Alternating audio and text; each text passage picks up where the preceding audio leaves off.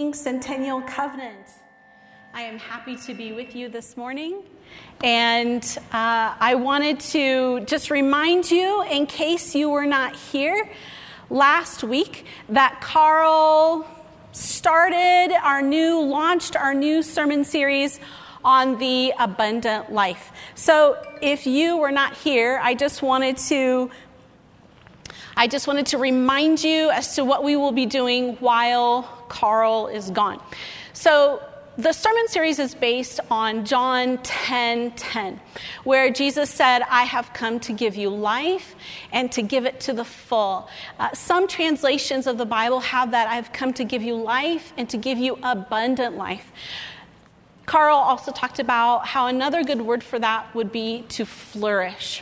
And so, over the next few weeks, while Carl is on his sabbatical, different preachers will be coming, and they will each pick an aspect of the abundant life to preach on.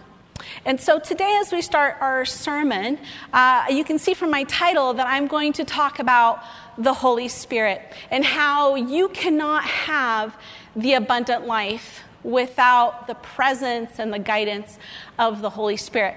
So let me begin with the 90s, a story about the 90s. This is my story of the 90s. In 1991, as I graduated from high school, I then moved from Brazil, which had been my whole life, and came to the United States as an American citizen, as a missionary kid, but really as a foreigner and a stranger. And I decided to go to my dad's alma mater, Biola University. Go Eagles. So when I moved to LA, you can imagine that my learning curve was pretty steep. It was very terrifying to be so young in such an enormous city. And even though I spoke English, looked American, I was cl- clearly not from around there. And one of the things I had to figure out was how to drive. In Brazil, you can vote at age 16, but you can't drive until you're 18. And so I didn't learn how to drive until I was a freshman, my fall semester at, at Biola University. And so I made sure that I stayed close to Biola.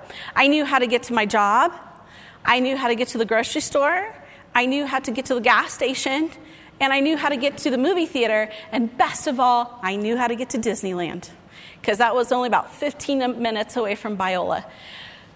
But other than that, I didn't know much about the LA area. I had not ventured out because it was too terrifying to try to figure out LA all by myself.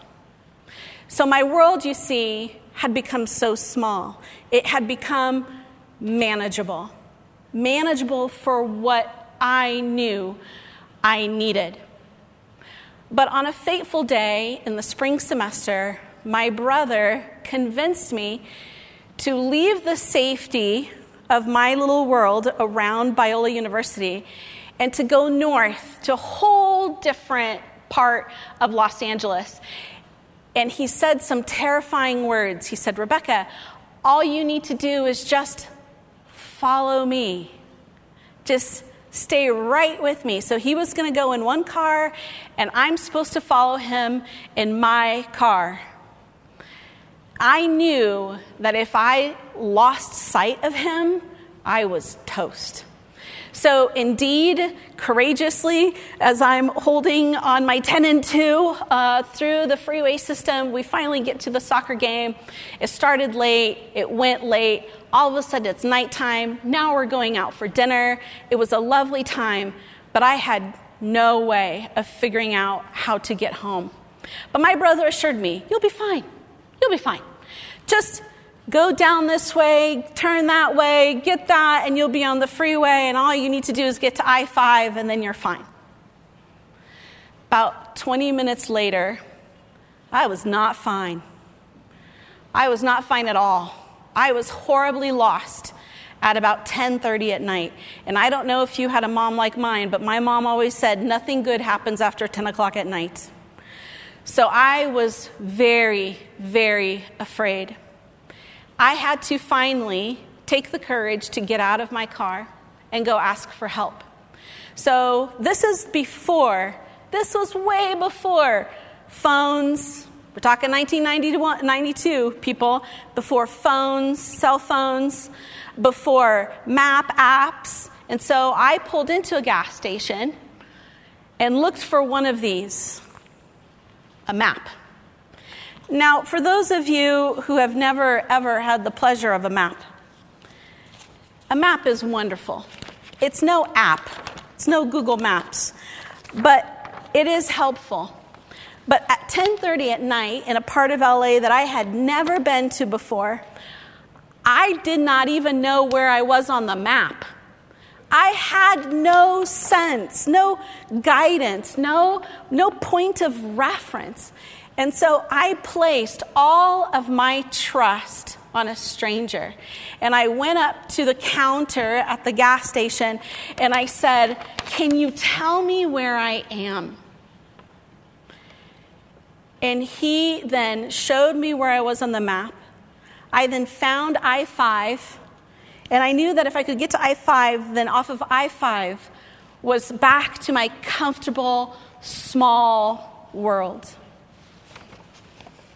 I eventually made it. I got in, I rolled in to Biola about 11:30 at night. I sat in my car for about 10 minutes just to get my heart rate down. And I was, uh, I, I was trying to recover from the amazing risk that I took. But I also felt very proud and pleased with myself that I had finally left the small confines of my manageable little world. And I had spent the evening with my beloved sibling, and I got to enter into his world. You know where I'm going with this map, guidance, direction. We all need help navigating through life. We all need it. We need help. And so here's the main point of my sermon. I'm just going to put it way up front so you don't have to wonder if there's going to be suspense at the end. Here's my point. In order to experience the abundant life which Jesus promised, we need to follow the guidance of the Holy Spirit. The, the Holy Spirit is beyond a map. A map is static, it's just information. But how to get, how to get from conversion to eternity. That's where the Holy Spirit comes in. Now, because our sermon series is based on John 10:10, 10, 10, I wanted to see what did Jesus say about the Holy Spirit in the Gospel of John. What did Jesus say? Now I have a list here of things. And if you, if, if you find that you would like to capture this, feel free to email me, contact me, and I'd be happy to send this to you. I, I just want to remind you of what you know is already true. First thing that we see in, in John chapter 14 is that the Holy Spirit is a gift. He's a gift from the Son through the Father. So Jesus told the disciples, I will give you, I will give you this gift. And not only will I give you this gift, the Holy Spirit will be with you and in you. That's part of the promise. You see, because this gift is going to be an advocate for you. Now, I just want to pause for a second on the word advocate. Some translations have the word comforter, other translations have the word counselor but it really doesn't capture the understanding that advocate does. An advocate is someone who stands on behalf, who promotes the well being and justice of the person who is underrepresented. And so the Holy Spirit is the person who represents you to the Father, but also the person who speaks on your behalf in the life that you are living in this world. And Jesus knew they would need the guidance of the Holy Spirit. He knew that we would need the guidance of the Holy Spirit in order to navigate through this difficult world. And one of the parts of being our advocate is it is his job to convict us of our sin and to dispel any sort of false sense of self righteousness. This is really important. He's here to convict us of our sin, not to shame us for our sin. Shame destroys you, conviction moves you to become a better you. And so he guides us into the truth of who Christ is and into the truth of who we are in Christ, both now and in the future. So we need the Holy Spirit, and Jesus is the one who gave us the Holy Spirit. Now, when does this begin? When does this journey with the Holy Spirit begins? Well, it begins when you say yes to Jesus. Begins when you say yes to Jesus and it ends until Christ returns or you pass away. And Paul used this expression in Galatians 5. He says, keep in step with the Holy Spirit. Keep in step with the Holy Spirit. Now, I'm a short person. And when I walk alongside tall people, I have to adjust my step. My little five foot two steps are no match for someone who's six foot two.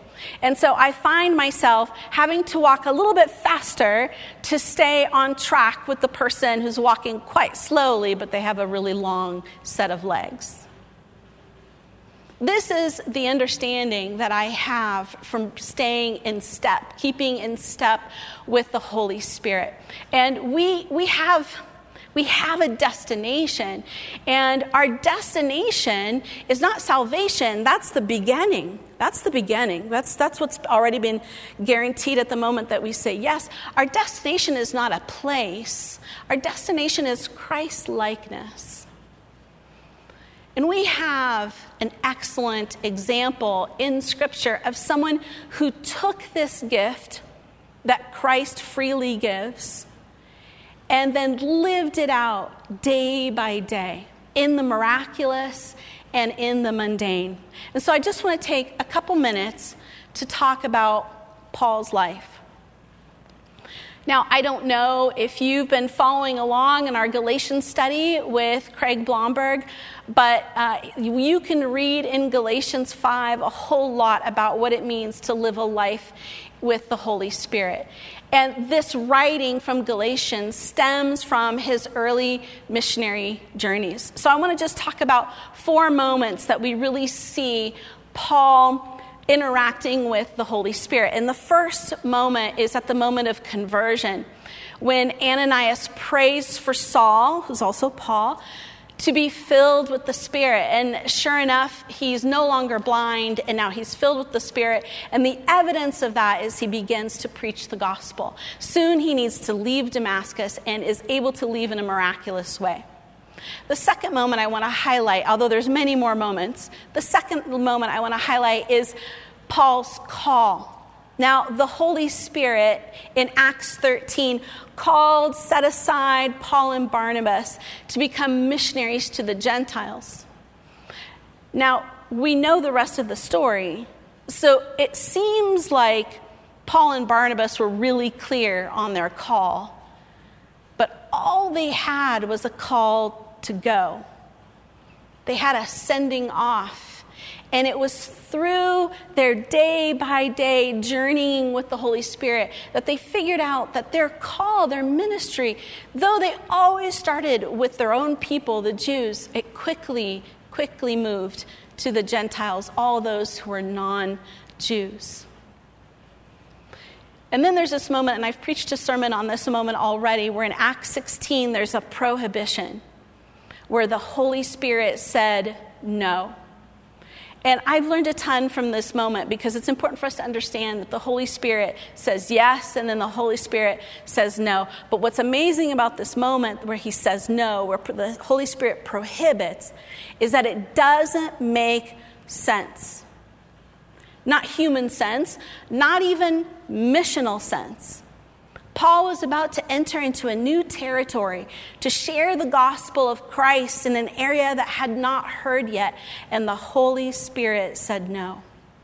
This then altered their course, and they ended up entering into Europe. So sometimes the Holy Spirit says no, and it doesn't make sense. The last moment I want to talk about is controversy. Paul had a ton of controversy to deal with. And he follows the Holy Spirit's leading against a very powerful and strong voice of reasonableness, a strong voice of this is how it's always been, and so therefore this is how it should still be. And Paul has to defend and lead in a moment where the voices were in conflict, where the popular vote was not on his side. And so he engages the leading of the Holy Spirit and steps into this controversy.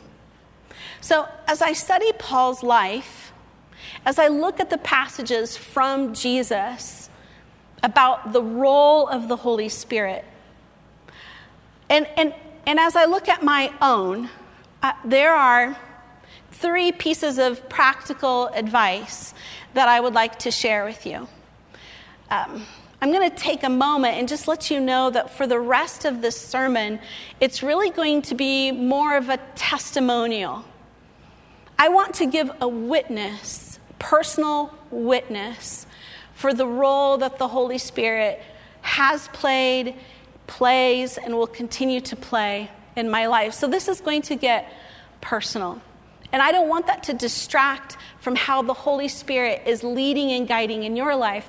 But sometimes it's really hard to get something that seems so theoretical and, and then understand it in a practical way. And, and I really want us to celebrate the abundant life through the Holy Spirit. So there are three three things that I would like to talk about. And these are not step by step instructions, but these are certainly three things that I have learned from my own life. Now, as we look at what I have here to listen, don't assume, and to take the step, I want to talk to you for just a second about how this takes a whole lot of guts to do. And I hope that you will see this through my witness, through my testimony.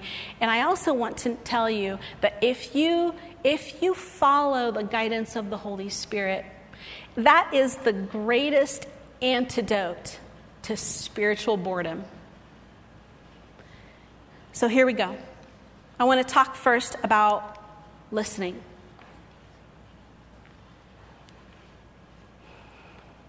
The reason why I wanted to talk about listening is because I don't know about you, but I'm, I'm not a good listener. I'm an introvert who, as you're talking to me, I am trying to process as quickly as I can in order to respond appropriately to you and not be awkward about it. And so my brain just goes into overdrive. So for me, listening is really, really difficult. But in order to listen, I have learned, especially when I am in a difficult situation where I don't know what to say, I need a lot of silence in order to listen to the Holy Spirit. So, my question for you is Have you cultivated silence in your life?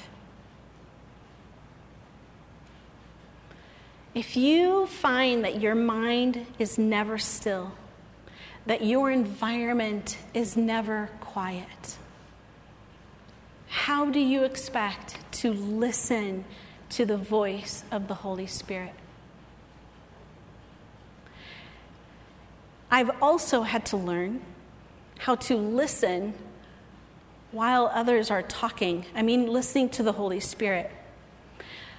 One of the things that I really struggled with as a new high school teacher was that I would get students who would really want to have my opinion. And what an honor to have my opinion about something that they are going through. And I don't know if you know this, but teenagers really struggle and need a lot of wisdom.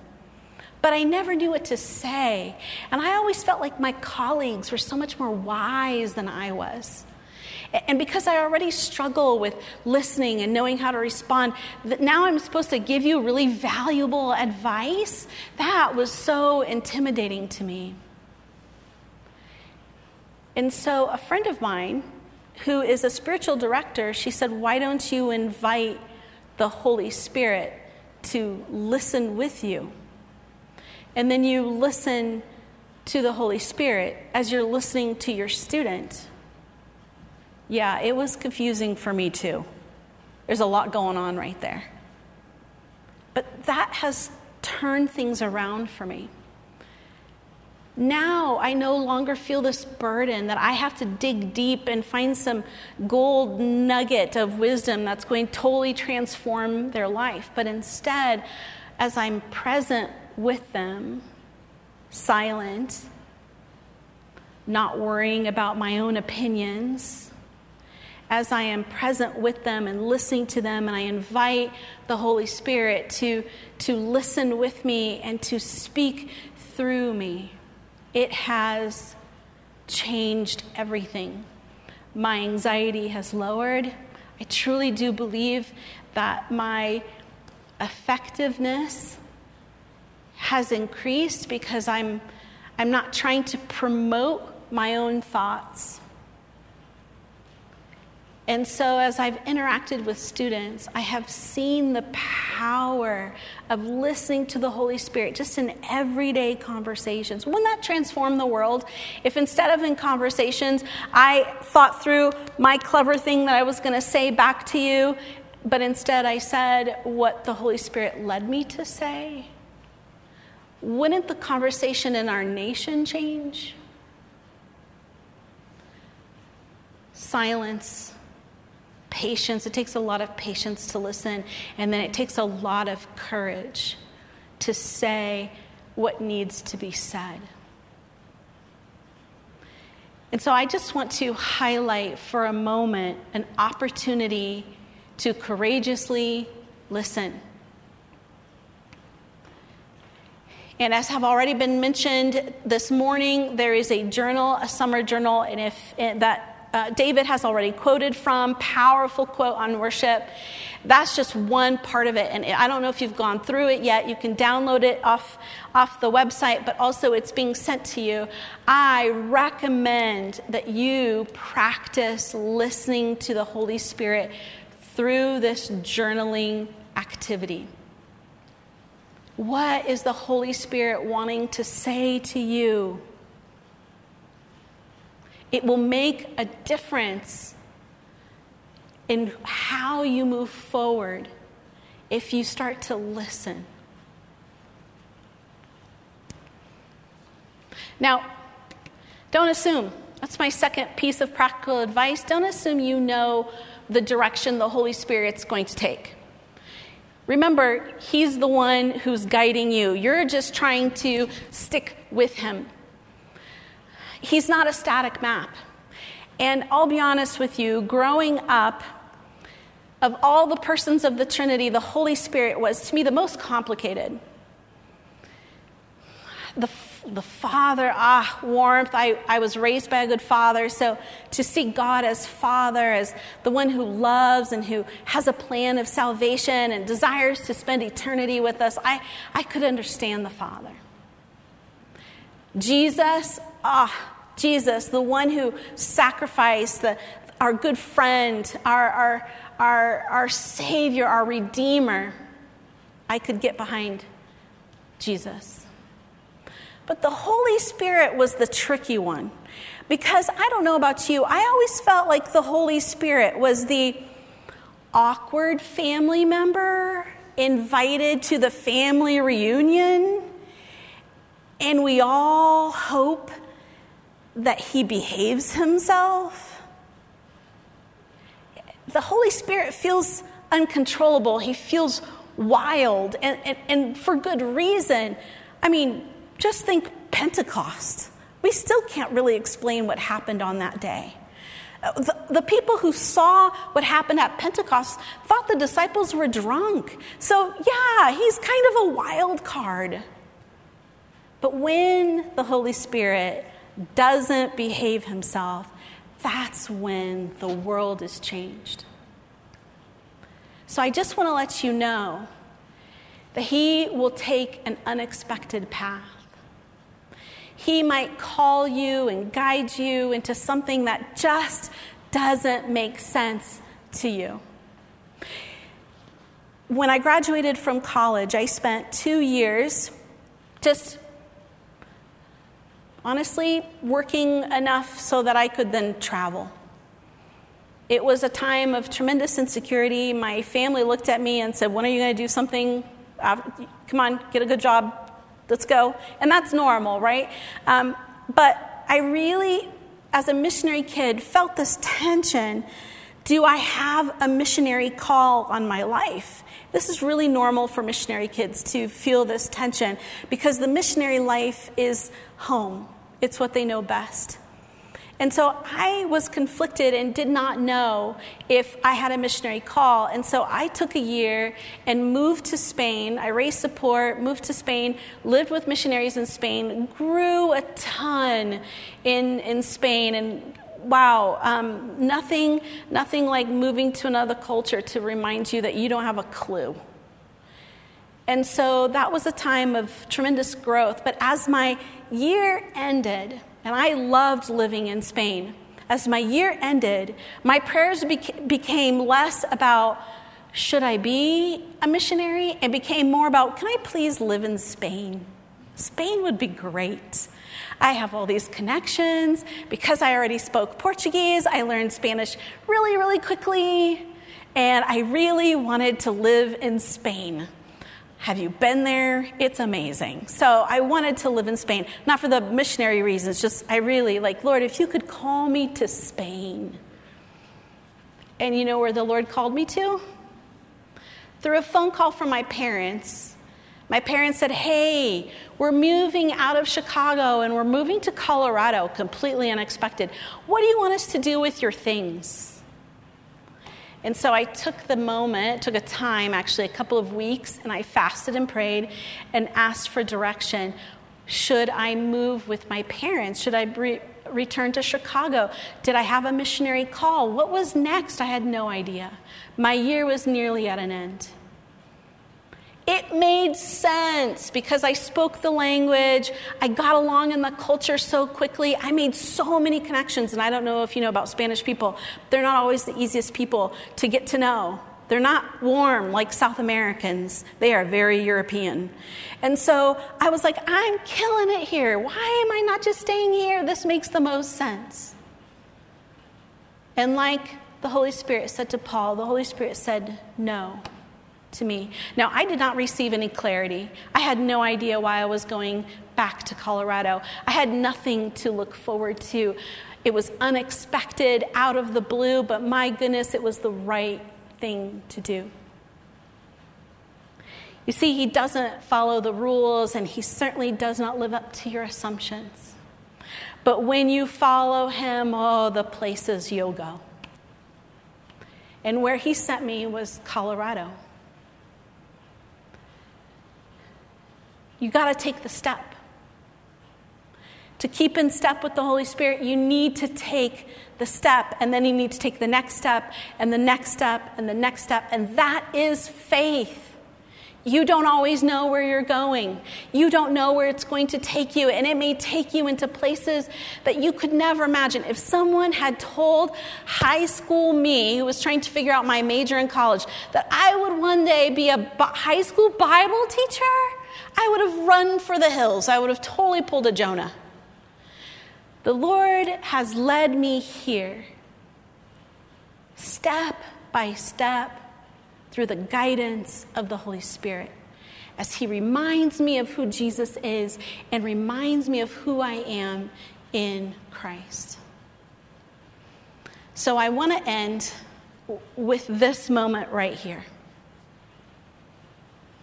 I have followed the Holy Spirit all the way to this pulpit. In the denomination that I grew up in, this would never happen. This was not for me. You see, the Holy Spirit gives gifts, but not this gift and not to women. That's how I grew up godly people. But on this, on this, the Lord needed to take me on a journey. The Holy Spirit had to slowly but surely guide me. I could not have imagined that I would one day regularly teach God's word as my job, and that one day I would regularly preach God's word as, as my joy and privilege. So sometimes the Holy Spirit takes you to places that you are just not going to be comfortable with. It's so different than what you thought was the right way to go. But He will take you there, and if you follow Him, you get exactly to the place you need to be. And so, this moment, this morning, is a moment that testifies and gives witness to the powerful guidance and leading of the Holy Spirit. It led me beyond my childhood. It led me beyond my denominational views. It led me beyond my, my theology to a place of abundance. I am living an abundant life because I took those steps. And I also U turned when I was going the wrong way. So, where has the Holy Spirit taken you? Where will the Holy Spirit take you next? I hope that one of these three pieces of advice has encouraged you today. I hope that today you decide to practice and to embrace and to take action with the Holy Spirit. You know, Jesus gave us this advocate for a reason. He is the one who is to guide us into truth. Let him guide you. Will you follow his lead?